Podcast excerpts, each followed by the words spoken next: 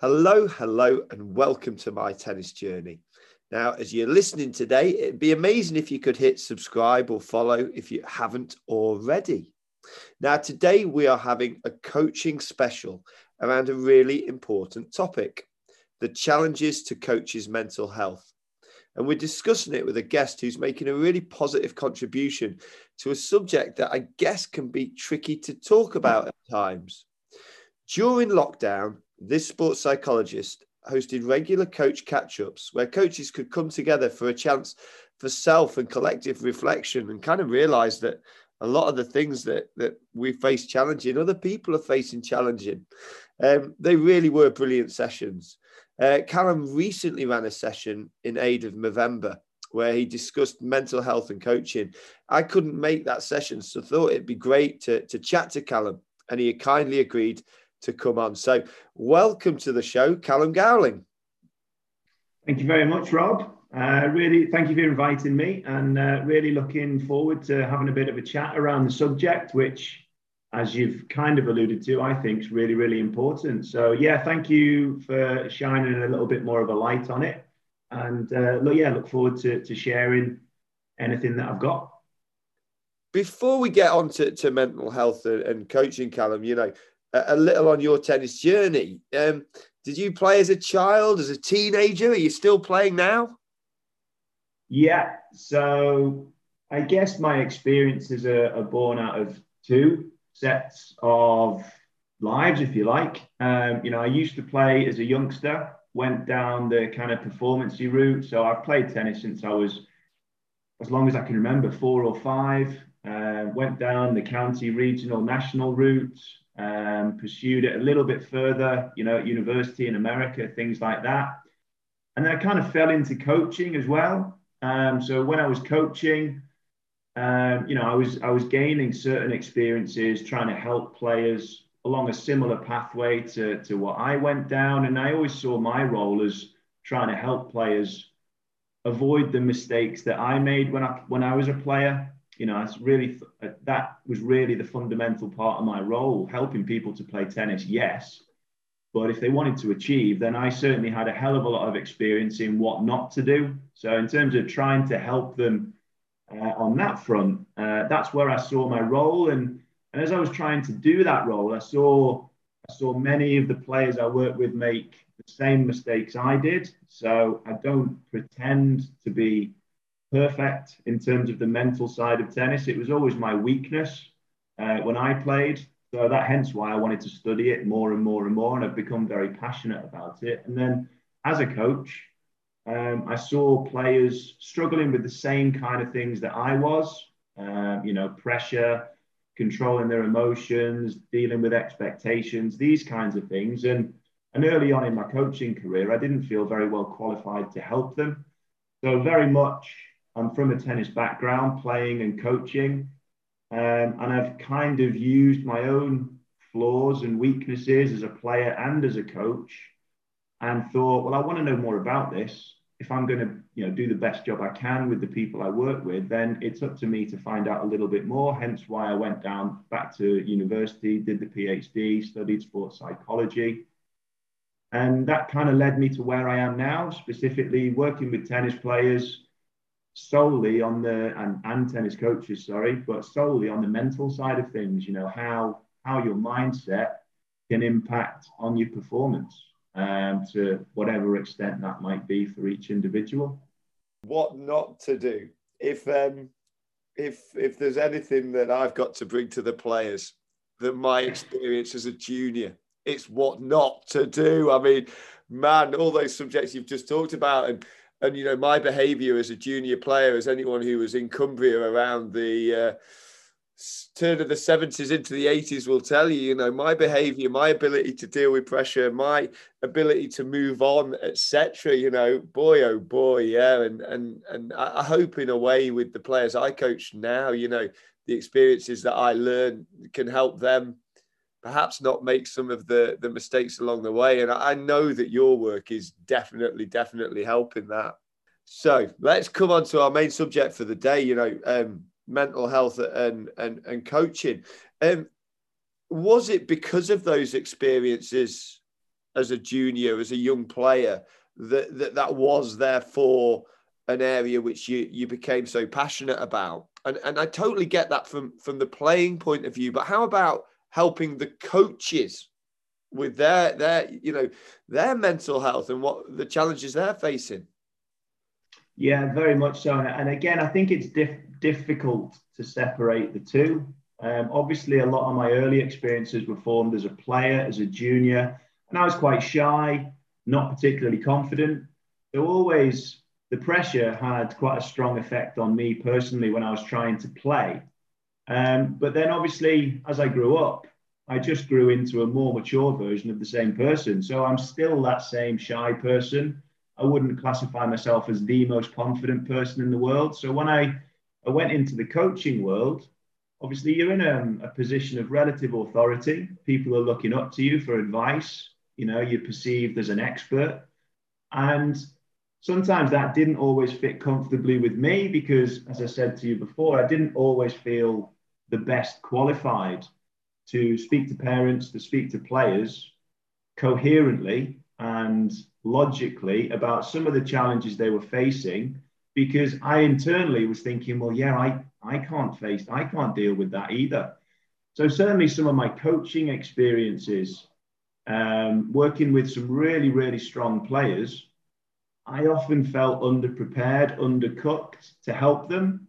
And that then, you know, on your drive home from a day's coaching, you're reflecting on yourself, thinking, you know, am I am I doing a good job here? Am I the best person to be talking to this person? Because I was always weak at that when I was younger, and I don't really feel like I've made many strides, although I'm older now and I've got certain insights, largely as we kind of laughed at of what not to do um, I don't really feel like the expert in this. So that for me personally, as a coach, um, you know, later on in life, that created quite a lot of inner conflict, if you like, with the role. That that questioning of myself: Am I the right person to be helping you? You know, that that continued questioning of myself. Should I pass this player on to a better coach who knows more than me? Um, and you know, that over a period of years affected me quite deeply to the point where, you know, you know, on the drive home and then when you get home, you very you find it very difficult to switch off. So it started to affect me a little bit deeper in terms of my own confidence, my own self-esteem, because I'm doing a job, but I don't feel great at it. And, I'm, and when I come home from it, I don't feel like I've done a brilliant job. So that that started to shine a little bit of, of a light in my own personal experience that you know the professional line and then going home the personal line they started to blur they started to blend a little bit and i found it very difficult to switch off which is then when i really became passionate about reading in more and more depth about the psychology of coaching and i started to come across descriptions from other coaches across other sports where they started to, to describe coaching as things like emotionally challenging, stressful, exhausting, confusing, foggy, complicated. All of these words were what kind of resonated with my own coaching experience, whereas coaching courses sometimes portrayed it as relatively straightforward. Um, so then when I went to go and practice those drills or those exercises or run my own sessions, I'd come away feeling, well, that was hard work why am I, why is it, does it look so easy on the courses? And then when I actually go and try and do it, I feel like I'm making a mess of it. So that kind of continued self doubt, self reflection, if you like, led me to want to investigate it even more and just see, you know, am I the only coach out there who's thinking this is really hard? Um, which was there, therefore, where I, I, I gained that passion to, to really start researching around the subject thoroughly um, and again led me to where I am today. And I think there's there's an honesty that shines through in your your sessions, Callum, and the honesty that that's coming from yourself. You know, it it enables other coaches almost like a switch goes on where the sheen of the um, tennis coach of you know everything's everything everything's hunky dory and you know I'll try and be as positive as I can in life, but not everything's always going to be hunky dory. And I think that's the beauty of your sessions, actually, is that people, when that switch ch- turns on, they just they just open up and are honest, and and that's something I found really valuable. Um, and I think I know um, you know you posted on on Facebook to ask coaches about the main challenges that they face ahead of doing the Movember uh, special. A real constant um, was the work life balance. You know, coaching takes place in antisocial hours. This puts pressure on on relationships. Um, you know, is there a magic formula out there, Callum, for, for coaches to overcome this challenge and, and get that work life balance right? I'm sure it's something you've discussed with lots and lots of coaches. Yeah, very much so. And I think with with most challenges, unfortunately, there is no silver bullet. Um, I think you kind of again alluded to the fact that one of the things I found most successful about the coaching courses, whether they be on Zoom, whether they be face to face, is just that sense of reassurance. And I know that sounds quite simple, but I, I do feel like a lot of coaches and professionals in all areas of life, this isn't just tennis coaches, but obviously I'm a tennis coach, you're a tennis coach, we're talking about tennis coaching it does take place largely on sociable hours. That does put pressure on your home life because you're not always there in the key moments. And, you know, that builds up that kind of thing. And I think just creating um, avenues of communication, communication channels for coaches to talk to each other and say, yeah, you know, it's it's causing problems at home. It is a real challenge. I am feeling fatigued. I'm not sleeping properly at night because I get in late and I eat late and I shower late, and that affects my sleep and that affects me the day after. I think just those simple things. And as you say, my studies are all about the reality. I'm less interested in the idealistic versions of things because that's out there. I get that. It's aspirational. But when you actually get to the day to day nitty gritty of doing anything in life, it feels different to the nicely advertised, pristine versions that are on the internet, that are on the telly. And when you're actually that person trying to live it, sometimes it can feel very, very different, different, different.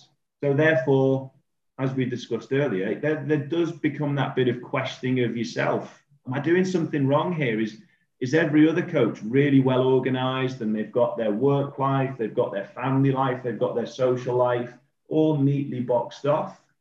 And I've found very useful from a selfish perspective, speaking to other coaches like yourself, just hearing that.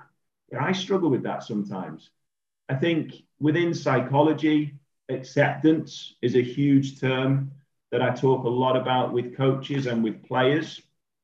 And that's not acceptance of just, yo, yeah, what can you do about it? Just crack on. It's that acceptance that it's there it is a challenge that we face as coaches. There's very little we can do about it. But I think if you start to speak to other coaches and recognize, yeah, I'm not the only one, then acceptance becomes a reduction in our sensitivity. We become less sensitive, sensitive to it. So we stop blaming ourselves, doubting ourselves.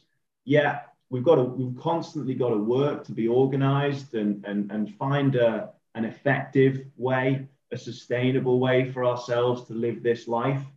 Um, but I think first and foremost, is there a silver bullet? No. So what we can offer and what I'm trying to offer with these courses is to get coaches to talk to each other and say, yeah, don't worry about it. You're not doing anything wrong. It's just the nature of the job that we work evenings and weekends. Your wife may finish work at five. So therefore, there's this slight conflict in terms of, or imbalance in terms of the hours that we all work. I think we've just got to get a little bit more supportive of each other and reassure each other that when you're feeling that strain, that stress, that it's not necessarily because you're doing anything wildly wrong. It's just an unfortunate consequence of this job that we do. It's a fantastic job, but like every job everyone does on earth, there's pros and there's cons. This is one of ours, and we can support each other provide each other with a little bit of reassurance that if it's if it's causing you a problem, yeah, talk about it. look at how you can structure your week. But in effect, there are challenges that come with this role that you're not alone in, in facing. And just that sense of reassurance, you're not the only one, and you're certainly not doing anything wrong. It's it's it's part and parcel of the role. I think that's um, a huge part of what I've gained from these courses is hearing other coaches, and you see it kind of trigger other coaches. You say, "Yeah, that's me. Yeah, I do that. Yeah, me too. I know what you mean. I'm struggling with that." And I think that in itself is a really useful mechanism to help coaches just keep perspective on on what's going on and how they're feeling.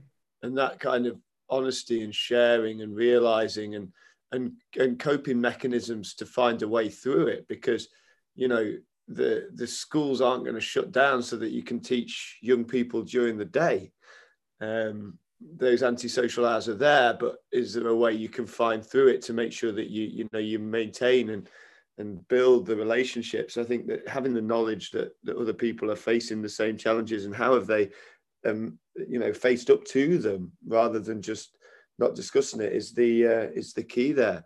I mean another one you, you kind of touched on it um you know that feeling of of am i good enough um I guess what you'd call the imposter syndrome.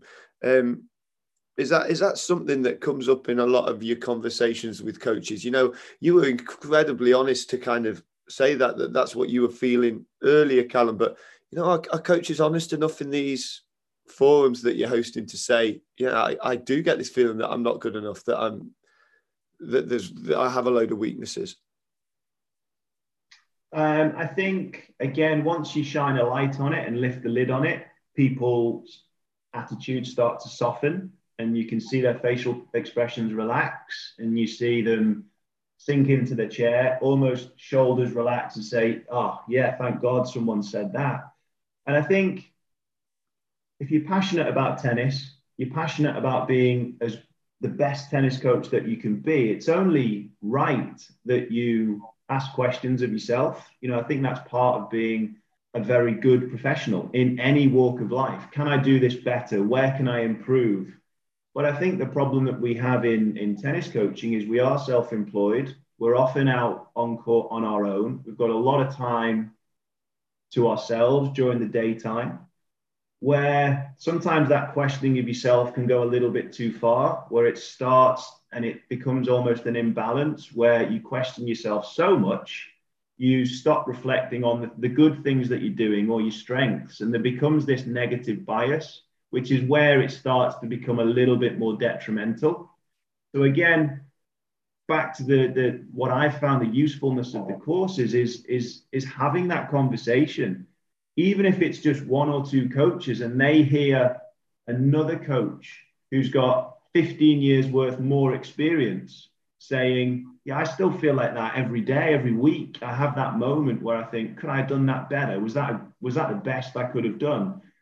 I think that reassurance that it, it's part of being a professional, it's part of being passionate about what you do. You know, there's very few people who I think just go through life and say, Yeah, I'm perfect at everything.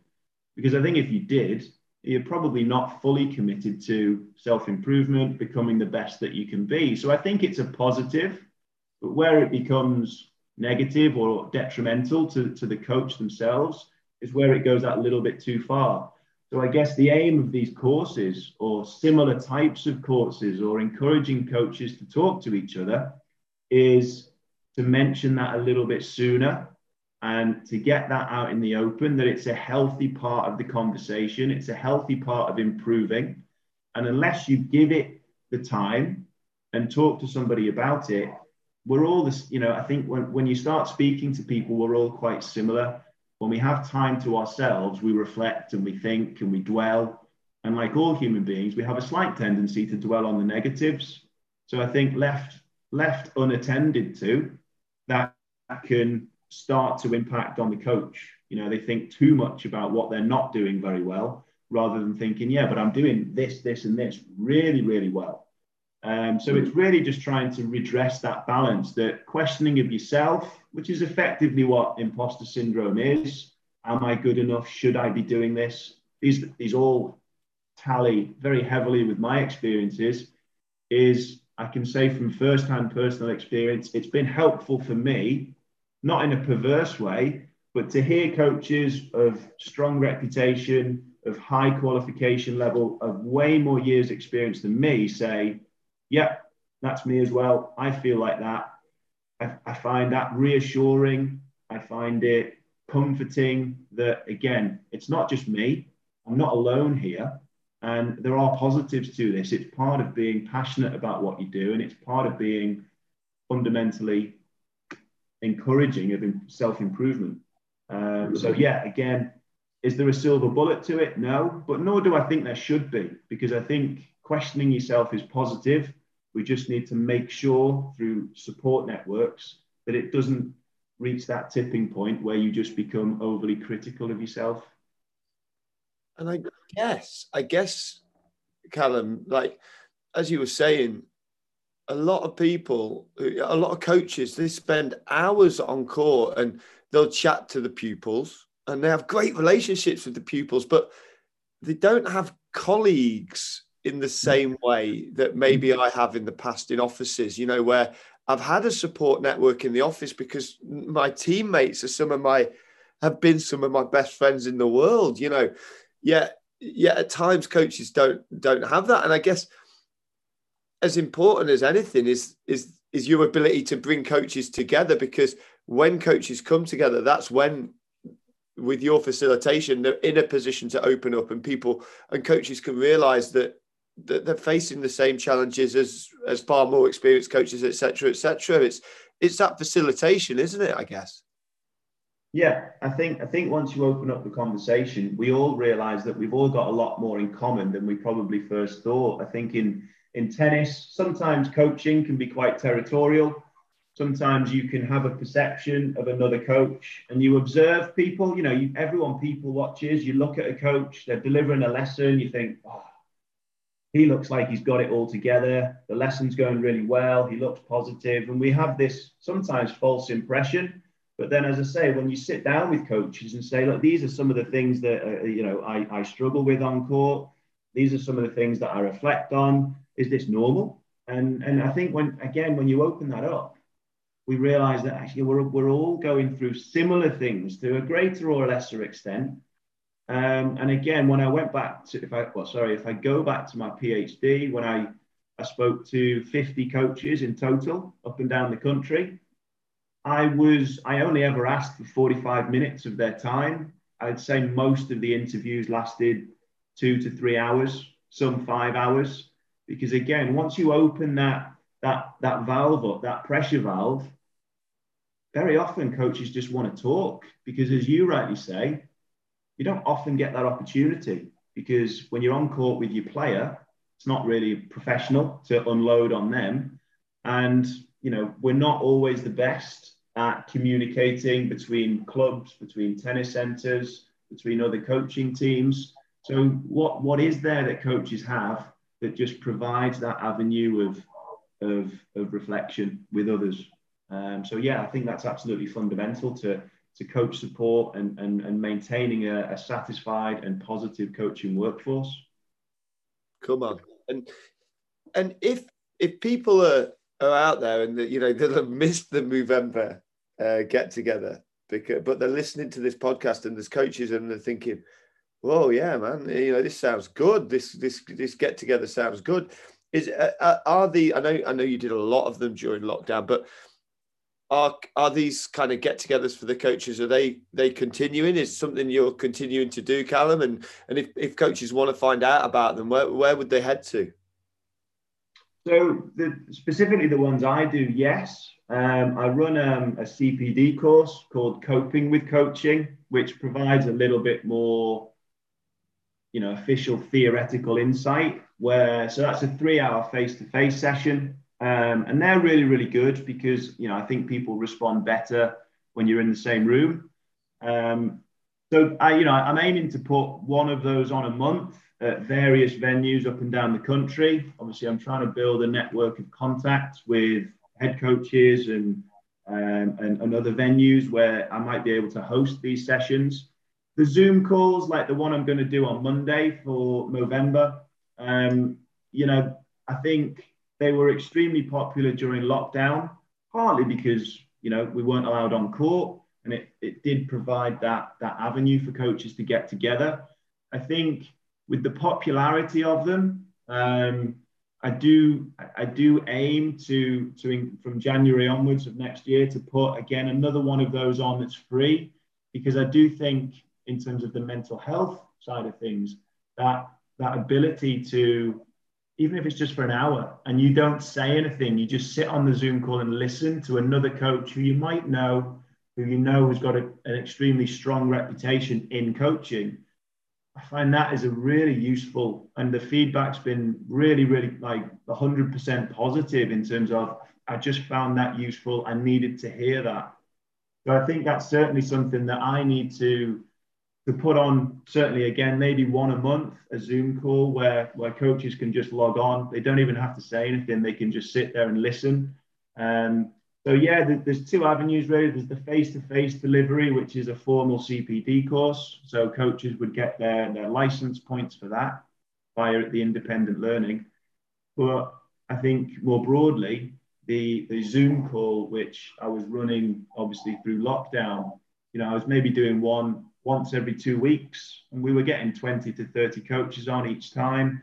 So I think, you know, moving into next year, I think that's something that should remain maybe once a month um, and, and coaches can dip in and out. But I think just to have that continued opportunity to, to receive that reassurance for whatever whatever the subject is, uh, it doesn't matter how big or how small it is that someone can be there just to listen. I think that's hugely valuable for, for all people in life, not just tennis coaches, but again, you know, my reach is is tennis, um, and I'm passionate about tennis and and looking after the the welfare of tennis coaches.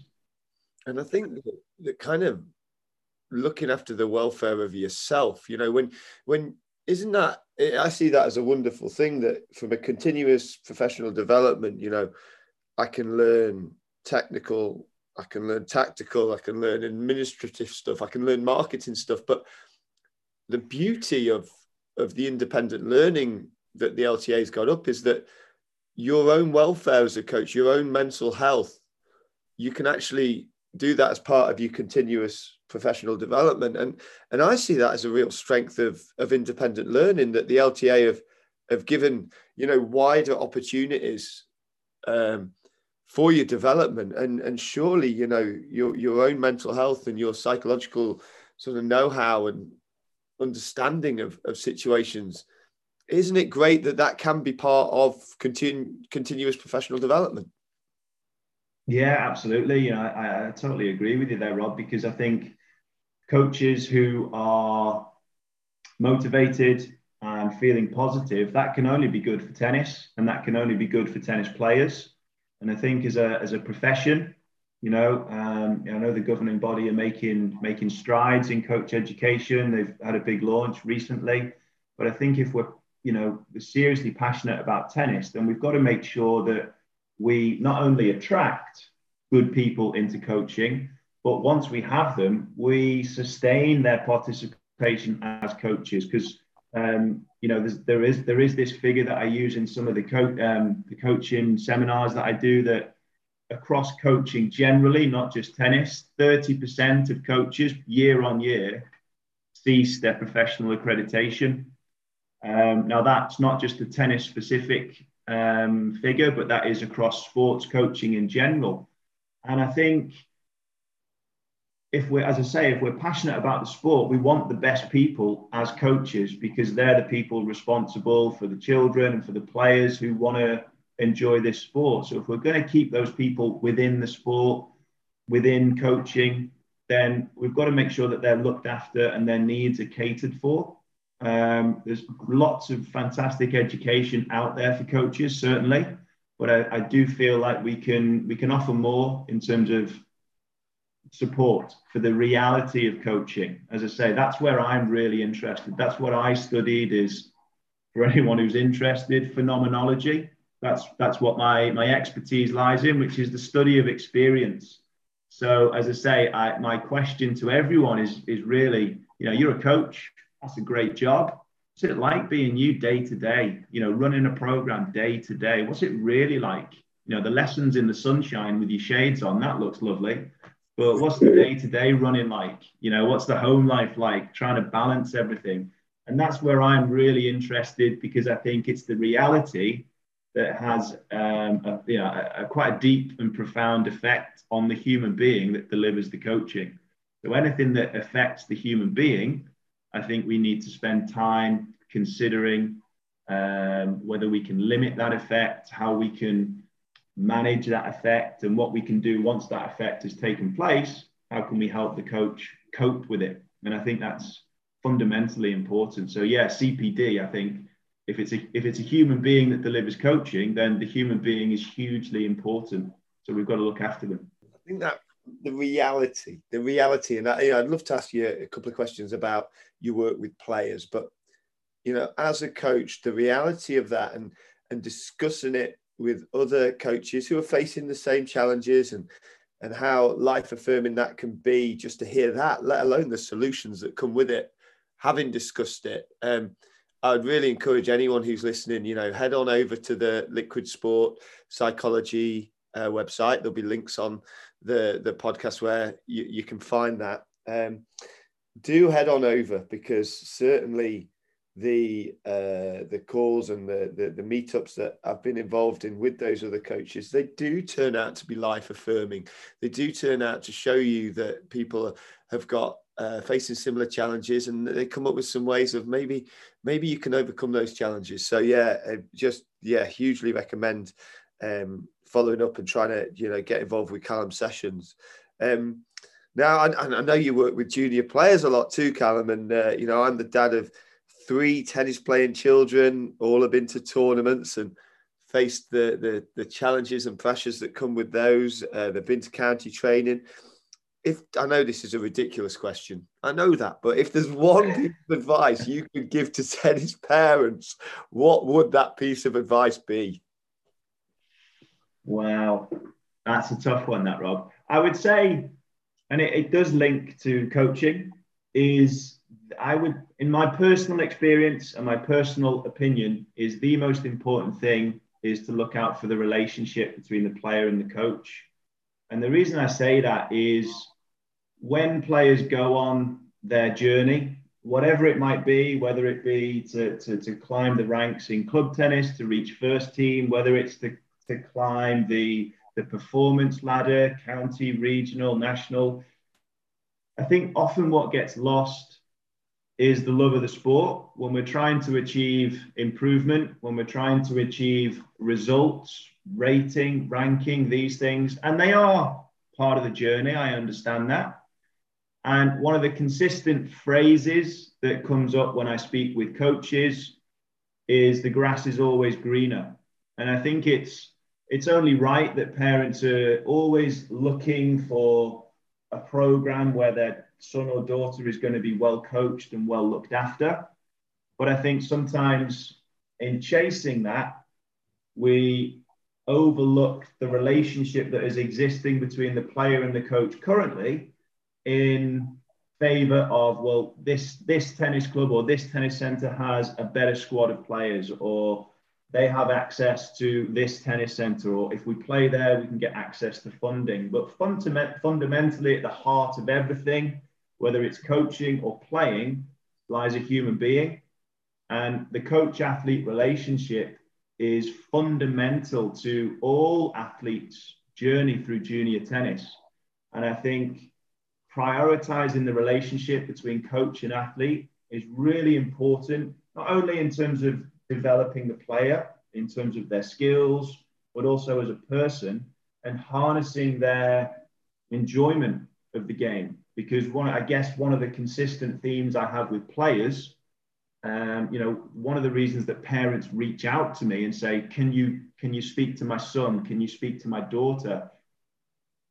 they, the parents are starting to question themselves, saying, "Are we doing something wrong here?" Because they used to love tennis, and now all of a sudden, when we go to a tournament, it doesn't look very much fun. They don't look particularly happy on court.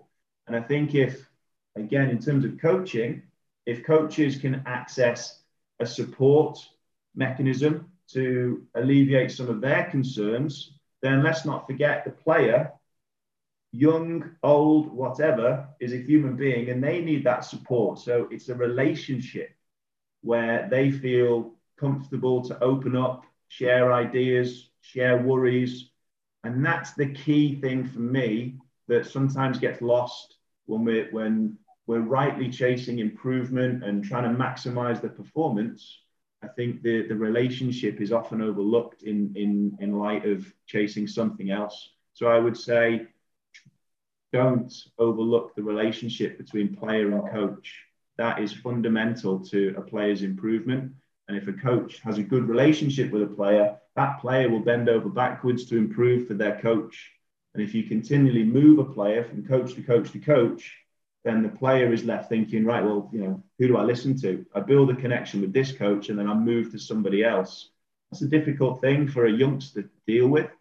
Um, so I would say that would be my main piece of advice. There's many bits of advice I could give, but given that we're talking about coaching and junior tennis players' journey through tennis, I'd say the relationship between coach and their player is fundamental to all of it. It's a really interesting point. Just thinking back to my own tennis journey, actually, Callum, because you know I grew up in Cumbria um, and had a real steady really strong relationships with coaches uh, up there, and uh, and then I moved to Derbyshire 13 or 14, and on reflection, went through quite a series of coaches, you know, and and it's a really interesting one, isn't it? That you know only such a such a such a small percentage of players are going to go on and play professionally but the amount of time that players who who take it seriously spend with that coach that coach has the potential to have an impact on their life skills, on on what's what what that person grows up to become in terms of understanding of teamwork, of resilience, of persistence, of of all these skills that you learn on a tennis coach. That it, it, that relationship, if you've got a strong relationship between a coach and a pupil, why would you give up on that? Yeah, good question, and I, and I I don't think we should. Uh, and again, I think it's important to to mention here. I don't just mean a good relationship in terms of a coach who will just you know do anything that the player wants. The coach has got to be equally committed to that player's journey, which is why it's so important when you do find a coach who is equally emotionally invested in the player's journey and is trying to match that dedication along the way, matching the, the, the, the, care in the relationship. If you find something that is that positive, that's not that common. So when you do find a relationship like that, don't give up on it. I think if you've got a coach who is committed to that journey with the player, even if there's a slight shortfall in some of the knowledge in terms of carrying them through all the different levels, if that coach is equally committed to the player's journey, that coach will grow with the player. It's a bilateral relationship. It goes both ways. It's not just the player learning from the coach, the coach learns from the player. And if when you find that balance, it's such a powerful bond, it's such a powerful thing um, that I, I do think, and I do feel quite strongly about it, um, you know, one of my, I guess, philosophies on coaching is coaching is challenging and relationships are messy. Prioritize the connection, but embrace the mess. Any relationship is hard. If you're going to make a relationship work in any walk of life, it's going to require trust, it's going to require some compromise. So, parents, if you found a really positive coach athlete relationship, harness it and look after it. Don't just give up on it for something else because someone's offered you an extra squad. Yeah, here. Should every junior who is competing at a high level, you know, I'm thinking county or above, regardless of age, should they be given access to a sports psychologist? Should it be in that mix alongside coaching, nutrition, strength and conditioning? You know, is, is that over egging it or what do you think? Yeah, uh, maybe I'm slightly biased, but yes, how, how we provide that access, again, I would be open to suggestions. I think at the forefront of everything is obviously the coach.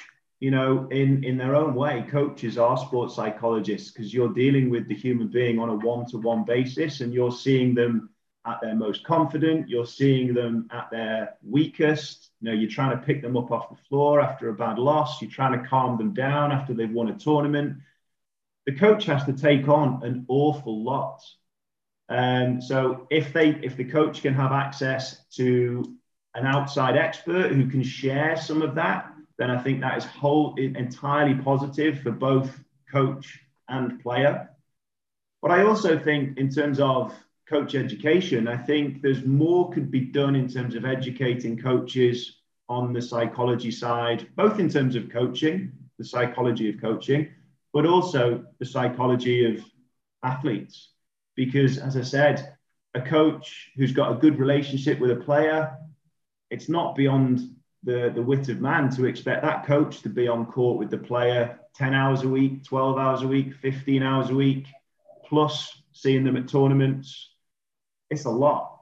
So I think to look after the needs of the athlete, to look after the needs of the player in terms of emotion control, stress management, management of expectations, these kinds of things absolutely. I think they they should have some they should have access to somebody who they can just again get some reassurance from share their problems with talk things over with to get a little bit more clarity. I think that's really important away from the court because often you know when you're on court one to one with a player coach has got a lot of work to do. Technique tactics footwork all of these things.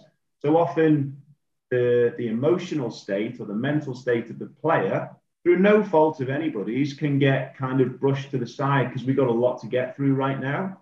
So to have access, whether it be an outside source, like somebody like me, where you can come off court and talk things over, or whether we can better upskill coaches to prioritize that as part of their sessions more and more, or for coaches to feel comfortable to provide that that service away from the tennis court.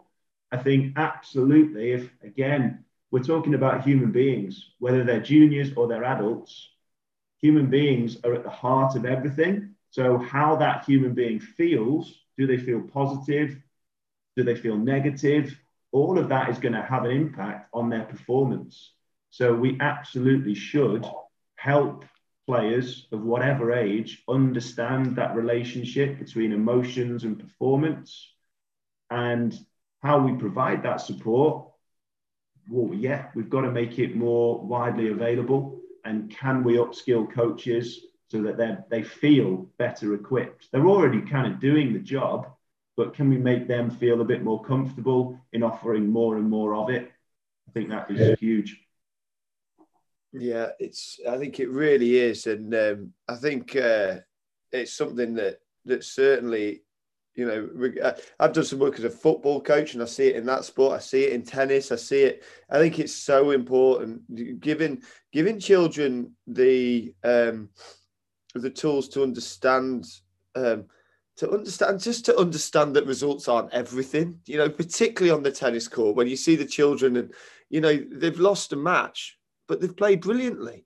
There's so many positives that you could take from it, yet because the the focus is so often put on result, even at such a young age on a football pitch, on a tennis court, and the children come off mortified, and just helping them understand that results aren't everything, you know, and that we'll all face we're not you can't win all the time and and helping them understand you know i, was I, I quite often quote taylor fritz that we saw him play at Wimbledon yet on tour. He's won 50% of his matches. So he wins one out, you know, he only wins one out of every two, and he's one of the best in the world.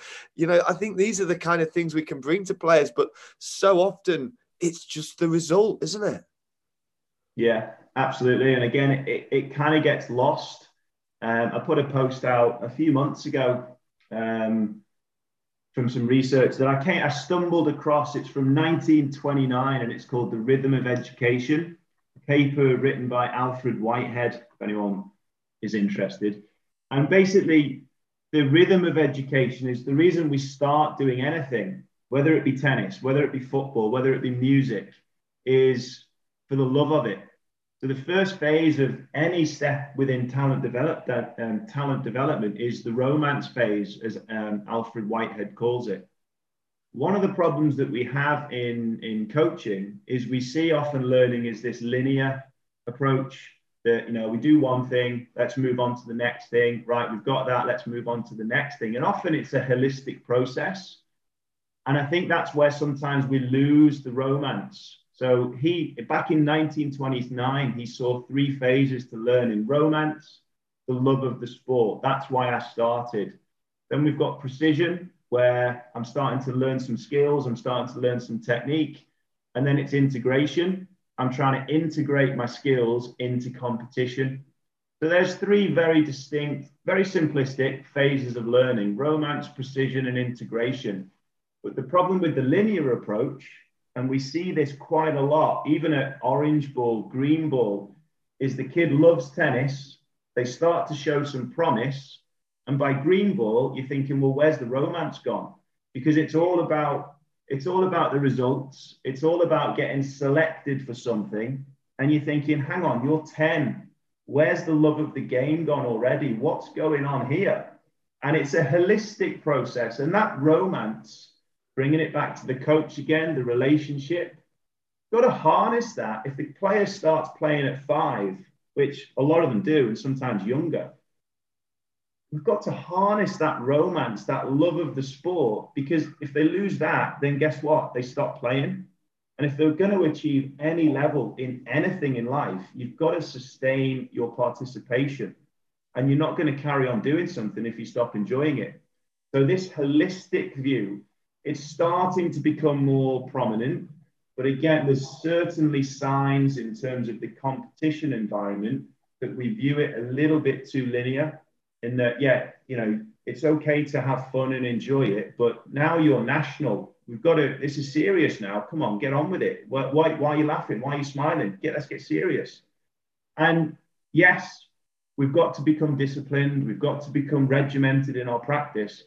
But that, that romance, that love has to run parallel to absolutely everything. And too often, I think that's left behind in favor of okay, let's get this this let's get this work done. Let's chase down this result. Let's chase down this selection, and yeah, the the romance gets left behind, and then we're so we're struggling.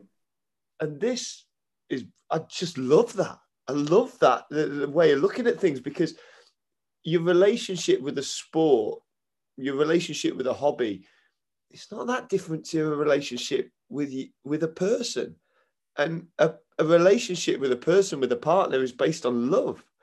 And, you know, if that love goes, well, you see what happens. And it isn't any different in tennis. You know, I had a question here, we've not asked it, but why did so many teenagers drop out of the game? It's because the love's gone, huh? It's because if that love has gone, because because it's gone in that linear fashion from fun to competition to serious now. Come on, come on, come on, come on if the if the, if the players are not smiling when they go on that court, we've got Houston. We've got a problem. It's. I mean, if this was known in 1929, why isn't it all about the love, Callum?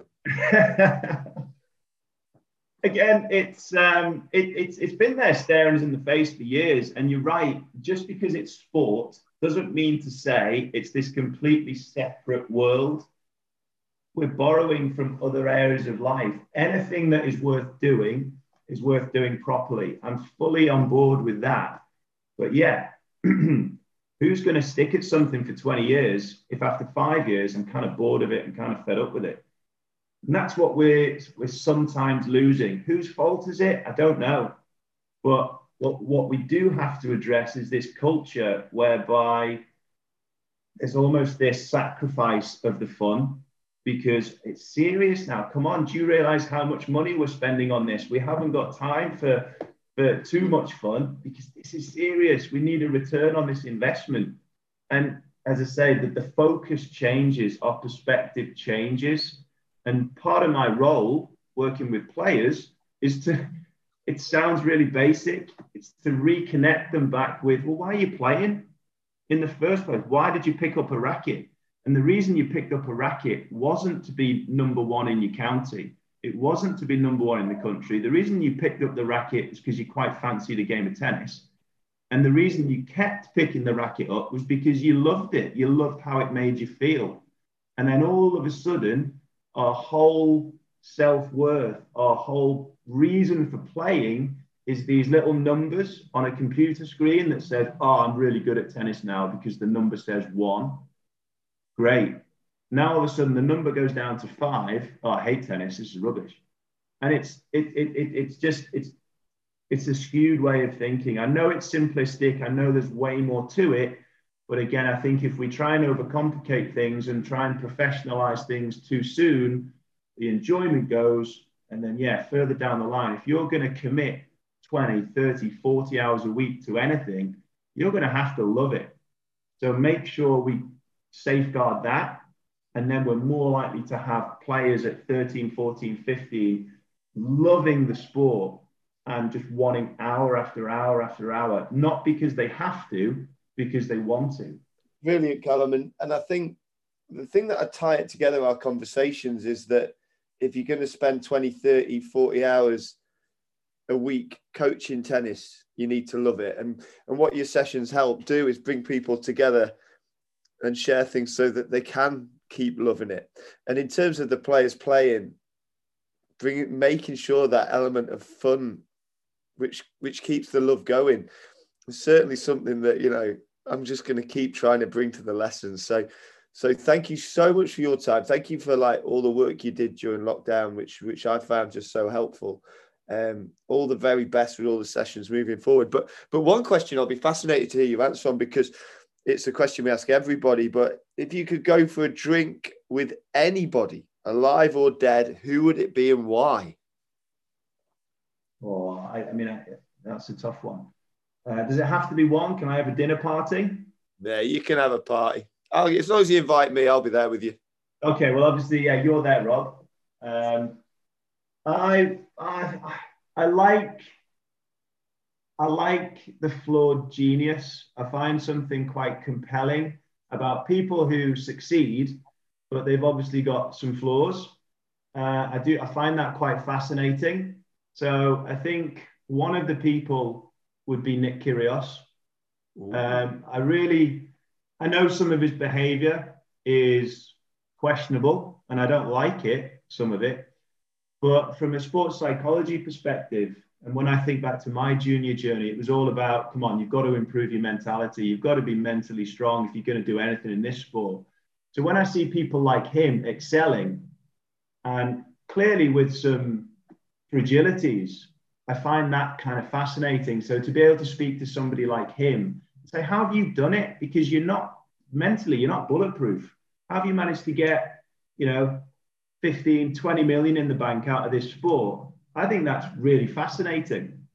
And, and on a, a, a kind of a similar, a similar uh, note would be someone like Stephen Fry. I love listening to Stephen Fry. So to get two extremes of the flawed genius, uh, Stephen Fry is obviously quite famous for having his own mental health challenges. Uh, one, he's managed to succeed. I love his intellect. I love listening to him speak. So to sit down with Nick Kyrgios and Stephen Fry and yourself, Rob, over a couple of beers, and for us to quiz those two and say, how have you both got to where you are with some clear challenges, but you've done it in two very different ways and been equally successful? That's what I find quite fascinating.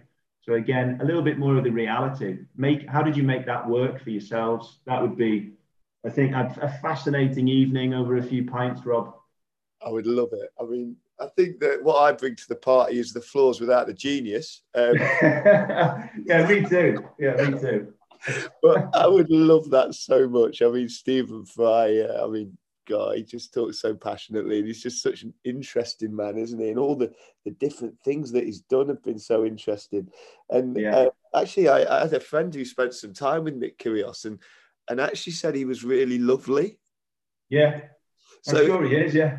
So, it, but it's fascinating, isn't he? He must be, yeah. From your perspective, I can see why he'd be the most fascinating because he's managed to get to that level with all those things going on and all those behaviors going on and and yeah i think i think what he needs to do what he needs to do is join one of your zoom get-togethers I think it could be, I think it could be what takes him to the next level.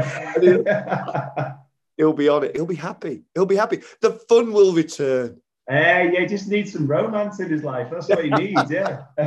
Maybe it's some bromance. He needs some bromance with me, you, and Stephen. Come on. Oh, well, Callum, it's so lovely to chat. Thank you so much for all you do. And uh, yeah, please, if, if anyone's listening, then please do head over to the Liquid Sports Psychology website, find out about Callum's uh, courses because they are absolutely brilliant. But thank you so much for your time. And uh, yeah, look forward to catching up again soon. Loved it, Rob. Thanks very much for having me.